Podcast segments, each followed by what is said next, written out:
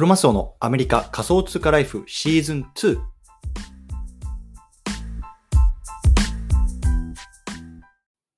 い、皆さんおはようございます。アメリカ西海岸在住のクロマスオです。今日は1月24日月曜日の朝ですね。皆さんいかがお過ごしでしょうか？今日も早速聞くだけアメリカ仮想通貨ライフ始めていきたいと思います。よろしくお願いいたします。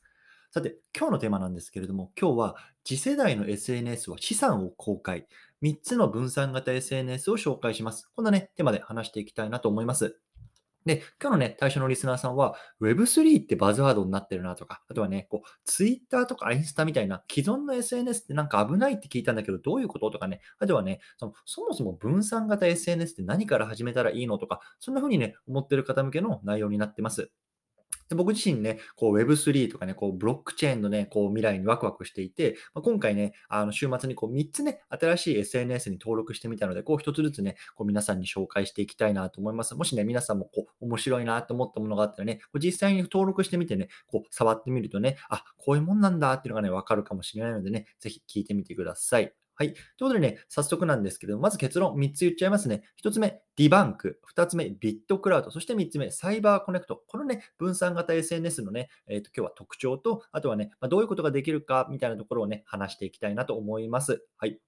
ということで、この番組では、ボーダーレスに食っていくっていうのをテーマに、アメリカから毎日配信しています。ビジネスや投資を通じて、国境にとらわれずにお金を稼ぎ生活していきたい方に向けて、1日1つ Tips やノウハウをお届けしています。仮想通貨や NFT、メタバースっていうのを中心に株式投資や不動産投資、副業などについても語っていきますので、興味がある方はぜひ登録をよろしくお願いいたします。はい。でね、早速本題入っていきたいと思うんですけれども、今回のね、あのテーマの背景、まず話していきたいなと思います。でね、ま、冒頭でも言ったように、こう Web3、ね、バズワードになってますよね。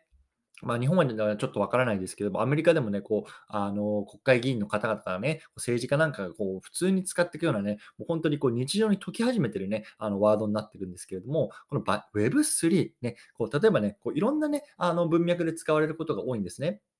で、今回はね、この SNS、まあ、ソーシャルネットワーキングサービスですけれども、こちらの観点からあの話していきたいなと思うんですね。でこの SNS の観点から言うと、この Web3 っていうのはね、こうあの簡単に言うとね、この既存の SNS ってやばくないっていうね、ところからね、始まってるんですよ。うん。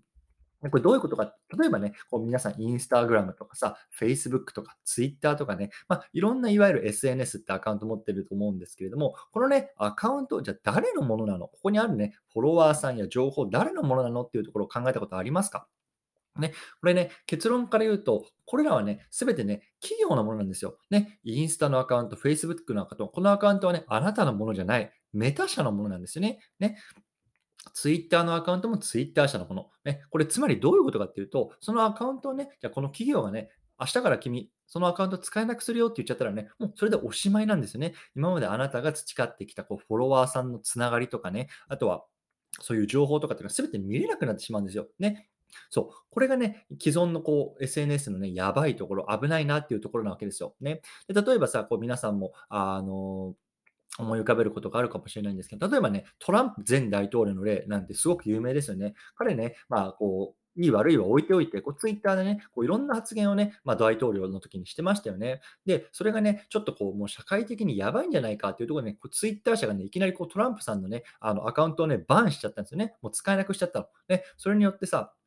トランプさんが今までこうリーチしていたらね、まあ、あのリスナーの層とかっていうところにね、リーチできなくなってしまった。ね、これがね、こう中央集権的な企業が圧倒的な権力を握ってる現在の Web2 の時代なんですよね。そう。で、Web3 っていうのがね、まあ、これやばくない？ちょっとこれ改善した方がいいよねっていうのがね、こう Web3 の時代なわけですよ。うん。はい。ということでね、あの、ここから、あの、具体でね、こう分散型 SNS について話していきたいと思うんですけども、じゃそもそも分散型 SNS って何なのっていうところなんですけども、つまりね、これ逆ですよね。こう、中央集権者がいない SNS ってことなんですよ。つまりね、こう、誰かがね、あ、このアカウントちょっとやばいんじゃないの？と思ってもね、バンとかができないわけですよね。そう。でね、この分散型 SNS を使っていく前提なんですけども、これはね、仮想通貨のウォレットっていうのがね、ないとね、使えないことにな、使えないようになってるんですよね、基本的には。そう。ね、多分この未来未来的にね、この Web3 の時代っていうのは、このウォレットっていうのがね、一つのあのキーワードになっていくと思います。ウォレット。ね。今ね、例えばアメリカなんかでは、あのロビンフットっていうね、こう若者にこう絶大的な人気を得てるこうあの証券口座のあのアプリとかがあるんですけれども、彼らも今仮想通貨のウォレットをね、こうベータ版をローンチちょうどしたところなんですよね。それくらいね、やっぱりこのウォレットっていうのがね、この今後の世界でね、最重要なものになってくると思うんですよ。じゃあ、なんでウォレットが重要なのっていうところなんですけれども、ね、今まではね、例えばね、あじゃあツイッターのアカウント作るとか、何のアカウント作るにも、こう、名前入れたりとか、住所入れたりとか、電話番号入れたりとか、そういうね、個人情報、いわゆるね、プライバシーっていうのをこう企業に提供する。で、その見返りとしてアカウントが作れるっていうことになってたと思うんですよね。でも今後の世界ではこのね、ああの個人情報の提供によってアカウントを作るっていうことがいらなくなるわけですよね。そう。で、何をすればこうアカウントが作れるのかっていうと、この自分の持っているウォレットを接続する。もうただそれだけなんですよね。でもちろんね、そのウォレットっていうのがね、どこの誰かのものなんていうのは分からないわけですよ。ね、その人がね、どこの国籍で性別とか何歳とか、とにかく分からない。とにかく自分の持っているウォレットを接続するだけで、こういうようなね、サービスっていうのが使えていくような世の中に今なっていくというようなところがね、まあ、今後未来 Web3 の世界なわけですよね。うんさあ、皆さんこれついてきてくれてるでしょうか？はい。ということでね、早速、今日ね、あの、前提がなくなっているんですけども、今回ね、まあ、分散型 SNS3 つ紹介していきたいなと思いますね。これすべてね、ウォレットに接続して使えますので、もしね、こうウォレットまだ持ってないよっていう方はね、ちょっとこう自分でね、Google でなんかでこう調べてね、こうウォレットの作り方なんかをね、まあ調べてみてください。このね、自分で調べるっていう力もね、多分今後非常にね、大事になってくる能力だと思います。はい。じゃあ、まず一つ目なんですけども、デバンク、ディバンク、うん、ちょっと読み方わかんないですけど、DE バンクですね。で、これがね、一つの、えっ、と、1つ目の SNS ですね。もともとこの DeBank っていうのはこう仮想通貨の自分のポートフォリオをね、こう管理するね、あのー、ウェブサイトだったんですよね。でね、あの DeFi とかっていうのをこう触ってる方はね、もしかしたらわかるかもしれないんですけども、この仮想通貨っていろんなね、こうチェーンと呼ばれるものがあるんですよね。例えばイーサリアムチェーンとか、バイナンスチェーンとか、ポリゴンチェーンとか、ね、各々のチェーンっていうのは、各々のね、まあ、あの、行ったり来たりできないわけですよ。そう。ね、もういろんなところでこう、あの自分の資産運用、ね、仮想通貨なんかを持ってたりすることが多いと思うんですけども、このディバンクっていうのはもともとね、そう、チェーンがバラバラのものをこう一括でね、管理しできる、ね、まあ、いわゆる資産管理ポあのアプリみたいなね、ものだったわけですよね。で、これがね、あの、今月からかな、こう、既存のツイッターやね、他のサービスとね、こう、連携させることができるようになったんですよね。そう。つまりね、この SNS っていう観点から言うと、まだね、このデバンク自体はこう何かを発信したりとかっていうことはできないんですけれども、おそらくね、こういずれできるようになります。でね、このデバンクのすごいところは何かっていうと、こうお財布、つまりね、自分がいくら持ってるかっていうところにね、丸見えなわけですよ。そう。いわゆるね、これトラストレスっていうね、このブロックチェーンの中でいうね、一つのキーワードなんですけども、あの、すべて自分のね、あの情報っていうのがね、丸見えなわけですよね。もちろんそれがね、誰かってわかんないですよ。もちろんね、皆さんは僕のウォレットを見ることができる、ウォレットのアドレスなんかは見ることができるなんできるんですけども、それがね、僕であるか、ね、どこに住んでる、誰であるかっていうところはまだ見れないんですよ。うん。でもね、これっていうのがね、多分今後ね、こう履歴書になってくる可能性が高いなって言われてます。うん。例えばね、今ね、巷でのね、じゃあ僕は資産がいくらあります？とかね、こうこうこういう方法でね、じゃあ1億円稼ぎました。そんな風にね、あの発信してる人とかって多いと思うんですね。でね、中にはね、いや、これ本当かよ、嘘じゃねっていうような、アカウントも多いと思うんですけれども、今後ね、例えばね、そういう人がね、こうディバンクなんかを見れば、その人のね、例えばディバンクなんかを見ればね、その人がじゃあいくら持っていて、じゃこあの過去にどういうような事業でね、あのどれぐらい稼いだのかっていうのがね、分かってしまうわけですよね。そう。つまりね、例えばね、あ、この人はね、もう2年前からね、仮想通貨を触っていて、あ、じゃあちょっと信頼できるなとかね、あとはね、この人全然取引してないからちょっと嘘じゃないとか、そういうのがね、こう、ディバンクを見るだけで分かってしまうんですよね。そう。つまりね、これがある種の履歴書になると思うんですよ。例えばね、あの、こういう仮想通貨とかブロックチェーンに対してね、あのー なんか人材が欲しいって時に、このディバンクのね、あの情報さえ出してしまえばね、あのあなたがね、こうクリプトリテラシーが高いかどうかみたいなのも全て分かってしまうっていう感じなんですよね。そう。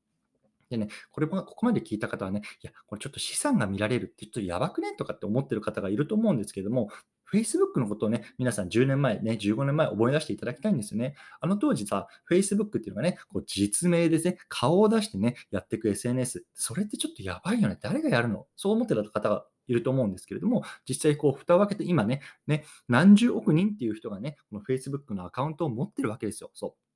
つまりね、まあ、あの今やばくないって思ってることがね、10年、15年経ったら普通になっていくってことがね、まあ世の中では普通にあり得るというところでね、まあ、多分これからはね、こう自分の資産っていうのがね、オープンになっていく、お財布がオープンになっていく SNS とかね、まあ、あの時代になっていくんだと思われていますというところでね、僕自身もね、今回ディバンクでね、あの自分のウォレットあの接続していますので、こう Twitter の方からね、僕のディバンクアカウント見れます。もしね、ディバンクやってる方はぜひね、フォローとかよろしくお願いいたします。はい。ということでね、まあ、次2つ目、3つ目話していきたいと思うんですけども、1回ここでチャプター区切ります。はい。じゃあね、2つ目なんですけれども、2つ目はね、ビットクラウドっていう、えっと、SNS ですね。で、これはね、あのー、割とね、こう今のツイッターに近いようなものだと思っていただいたらいいかなと思います。でこれはね、あの、ツイッターだとね、140文字だと思うんですけれども、えっとね、確か580文字ぐらいまで結構長いね、あの、文で確かつぶやけるんですよね。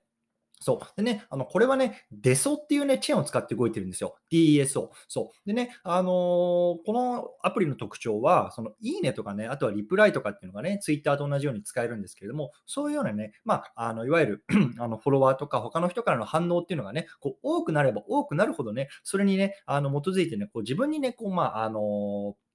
えっと、まあ、いわゆるお金がね、こうもらえるようなね、仕組みになってるんですよね。そう。でね、今までの例えばツイッターとかってさ、自分がね、こう何かつぶやいて、それに対してすごくいいねがね、ついたりとかね、リツイートされたりとか、いわゆるまバズるって言いますけれども、まあ、バズったところでね、それはね、別にね、あのお金にならないわけですよね。そう。でもね、それがね、こうビットクラウドを使うことによって、まあ、あの、自分のこういう反応がね、多ければ多いほど、それがね、こう自分に返ってくるようなね、まあ、すごくね、あの、面白い、いわゆるね、このクリエイターエコノミーっていうようなところにね、すごく貢献してるようなね、あの、SNS になってます。そう。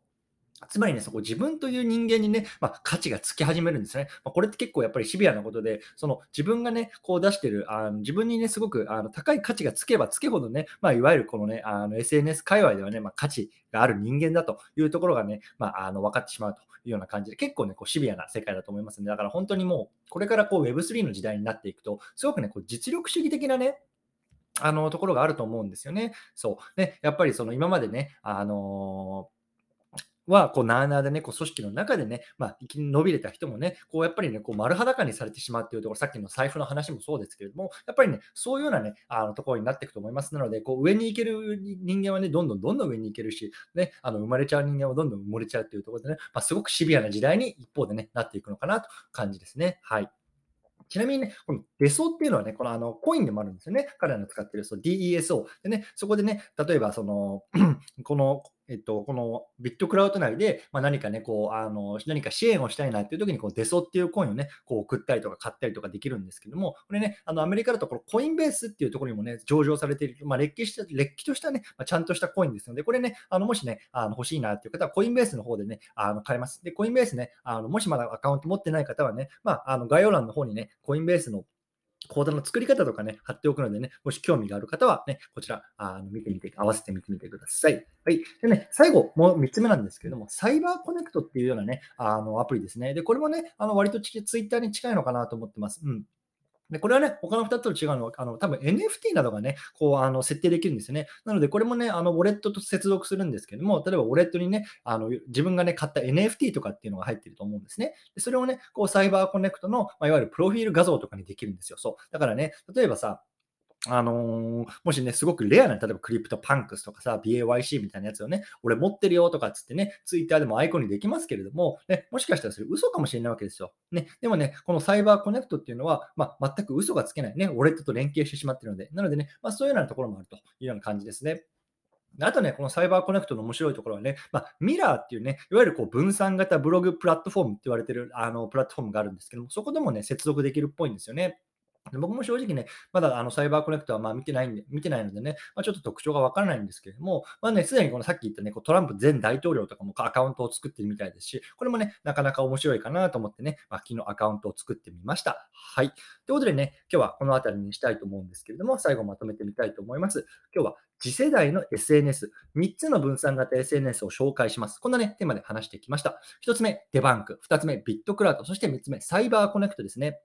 うん。でね、まあ、あの正直ね、まだまだどれもね、全然使われてないですよ。多分ね、あのアクティブユーザーで言うと、本当もしかしたらね、うん、あの運善に、うん万人レベルだと思います、世界中見ても。そう。ね、あんまりここを使ってこう発信してもね、まあ、正直ね、現時点では意味ないかなっていうところもあると思うんですけれども、まあね、こう未来にね、まあ、あの使われそうな SNS っていうところでね、まあ、まあ、自分でね、こう触ってみるっていうのもいいのかなと思いますしね、僕はそのあたりにやっぱりワクワクしながらね、まあ、こうやって発信活動をしながら、あのまあ、ゆっくりこう見ていきたいなと思ってます。はい。でね、あの興味がある方、これね、概要欄にね、リンク貼っておきます。ね、そこにこう自分のウォレットコネクトしてね、まあ、見てみるもよしですし、よしですしね、まあ、あの僕のアカウントもね、あのついでに貼っておくのでね、まあ、僕のお財布が見てみたいとかね、まあなんか そういうようなんかあればね、まあ、ちょっと合わせて見てみてください。ぜひね、こうフォローしてみてください。うん。で、僕もね、あのフォローバックしたいなと思いますので、ぜひよろしくお願いいたします。はい。ということでね、今日の合わせて聞きたいなんですけれども、今日はね、分散型ブログ、記事を NFT 化して販売します。こんなね、テーマで話した回があります。これね、先ほどちょっと話したね、こうミラーっていうね、こう分散型ブログプラットフォームについてね、あのー、少し話してますのでね、まあ、分散型、分散型、いわゆるディーセントラライズドね、これもう一つもうね、あの、キーワードになってますけれども、まあ、そのあたりね、ブログにもその波来てるんだよって話ですから、もし興味がある方は合わせて聞いてみてください。はい。ということでね、今日は月曜日ですね。皆さんも引き続きコツコツやっていきましょう。お疲れ様です。